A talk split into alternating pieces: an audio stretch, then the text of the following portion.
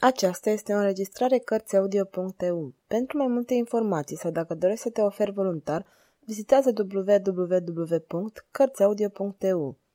Toate înregistrările Cărțiaudio.eu sunt din domeniul public. Michel Zevaco Regele cercetorilor Capitolul 38 Montgomery Tribule își croia drum prin mulțimea curtenilor, ieși din sală, ajunse iute în camera sa și se descotorosi de costumația sa de bufon. Câteva minute fură de ajuns pentru această transformare. Se încinse în jurul șalelor cu o centură pe care o logata pregătită dintr-un cufăr, centura era plină cu aur.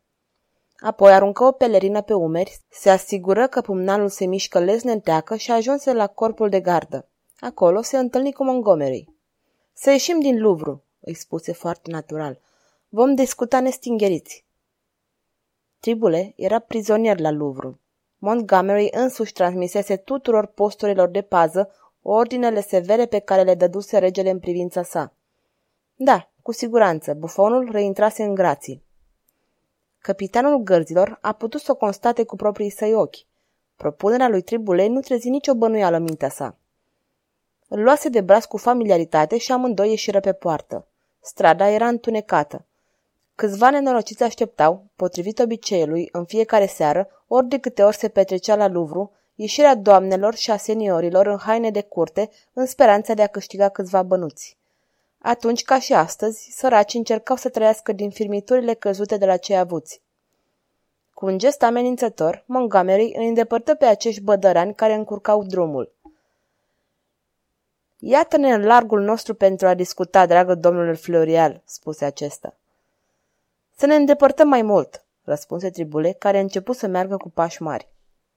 Începeți totuși să-mi explicați ceea ce doriți. Și tot promite să-i vorbiți regelui despre asta? Nu mai târziu de mâine dimineață. Am spus mereu că sunteți un om de mare onoare, domnule Florial. Spuneți-mi, tribule. De ce? făcu Montgomery uimit. Așa îmi place. Îmi place numele de tribule. Are ceva tulburător, aspru, de temut în el care îmi e pe plac. Dragă domnule Florial, în timp ce Florial dă impresia de câmpuri, poezie și idilă, ori eu nu aduc a floare, ci mai degrabă a spin. Ce nefericit puteți fi, exclamă capitanul exagerând cât putu de mult intonația de milă afectuoasă. Nefericit? Cine spune asta? Nimeni nu e mai fericit ca mine, domnule Montgomery. De curând am recucerit favoarea regală și vreau să mă servesc de ea pentru binele prietenilor mei, dintre care faceți parte și dumneavoastră. Ce mi-aș putea dori mai mult? Așa e, domnule Florial. Spuneți-mi, tribule, ce naiba? Fie. Ei bine, tribule, uite ce aș vrea să obțin de la această favoare regală pe care afirmați cu atâta dreptate că ați fi recucerit-o. Așteptați! Nu observați nimic la cotitura acestei străduțe? Nimic, e un joc de umbre. Mă duc într-acolo să văd, nu se știe cine ne poate asculta. Tribule se avântă iute spre colțul străduței pe care tocmai o desemnase. Montgomery îl urmă fără să se grăbească, bombănind. Fira la naibii cu vedeniile sale. Hei, tribule! Bufonul nu răspunse. Tribule! strigă cu neliniște Montgomery. Tăcere. Să-l fi omorât cineva? gândi capitanul care își scoase pumnalul. Tribule, unde ești? Sunt aici, răspunse din depărtare vocea lui Tribule. Bine, vă aștept. Nu, spuse Tribule. Atunci vin spre dumneavoastră, așteptați-mă. Degeaba, iubite capitan, nu vă osteniți. Adio, destănuiți-i mâine dimineața regelui că ați vrut cu adevărat să mă escortați în afara Luvrului până aici. Fiți sigur că obțineți tot ce veți dori. Ah, mizerabil! țipă Montgomery, care abia atunci a înțeles. Năvălind direcția în care auzise glasul lui Tribule, ce își luase adio de la el în bătaie de joc. Apoi, gâfâind, nebun de turbare și de furie, se întoarse la Louvre și pătrunse în sala scăldată de lumini, chiar în clipa în care François I dădea ordin să fie chemat. Montgomery s-a apropiat de rege. Mai aproape, porunci François I. Montgomery făcu doi pași și se aplecă spre rege care stătea așezat în marele său fotoliu. Domnule, spuse François întâi cu o voce scăzută, Nu-l pierdeți din vedere pe bufonul meu, tribule. Desigur, sire. Aștepta să se retragă în camera sa? Da, sire? Atunci, cu băgare de seamă și fără zgomot, îl veți trezi dacă doarme, îl veți obliga să urce într-o caleașcă și îl veți conduce chiar dumneavoastră la închisoarea Saint-Antoine. François I, care nu mai avea nevoie de tribule, întrucât era convins că bufonului nu-i pasă de dispariția giletei, se răzbuna și se descotorosea totodată de el, ordonând să fie aruncat în temniță.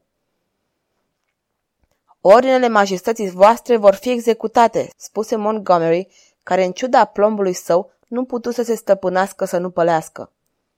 Contez pe asta, spuse regele abătut. Veți recomanda domnului guvernator al închisorii să-l introducă pe noul său oaspete într-o încăpere destul de retrasă care să nu mai poată fi auzit, nici râzând, nici plângând. Nici plângând, sire, am înțeles. Regele a avut un zâmbet crud. În sfârșit, dacă din întâmplare tenicerii l-ar uita de tot pe prizonier, adică să uite să-i aducă de băut și de mâncat, sire? Mm, luați-o cum doriți. Și încă ceva, dacă Tribule ar fi uitat de oameni în temnița sa și n-ar mai avea scăpare decât de la iertarea divină, ei bine, n-ar fi rău ca bufonul să fie lăsat să se descurce cu Dumnezeu. A doua zi dimineață, Montgomery fu introdus de Bazinia în camera lui François I. Regele era în conferință cu marele magistrat. Totuși, de îndată ce a aflat că Montgomery, capitanul gărzilor sale, ar dori să-i vorbească, porunci să fie introdus. Montgomery îl găsi pe rege foarte abătut. Majestatea sa era palidă și slăbită ca și cum ar fi petrecut o noapte foarte grea. Ei bine, domnule?" întrebă cu voiciune regele. Sire, totul s-a petrecut după cum a pomenit majestatea voastră, răspunse Montgomery cu îndrăzneala disperată a unui om care joacă averea și viața pe o carte.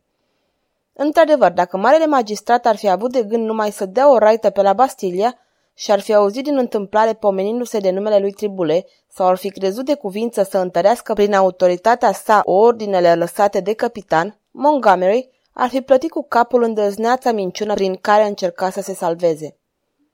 L-am luat, continuă Montgomery, aruncând o privire șirată spre Monclar. L-am făcut pachet într-o trăsură și la ora actuală, sire, dacă nu este uitat de tot de Dumnezeu, cu siguranță este uitat de oameni. Și ce a spus?" întrebă François I.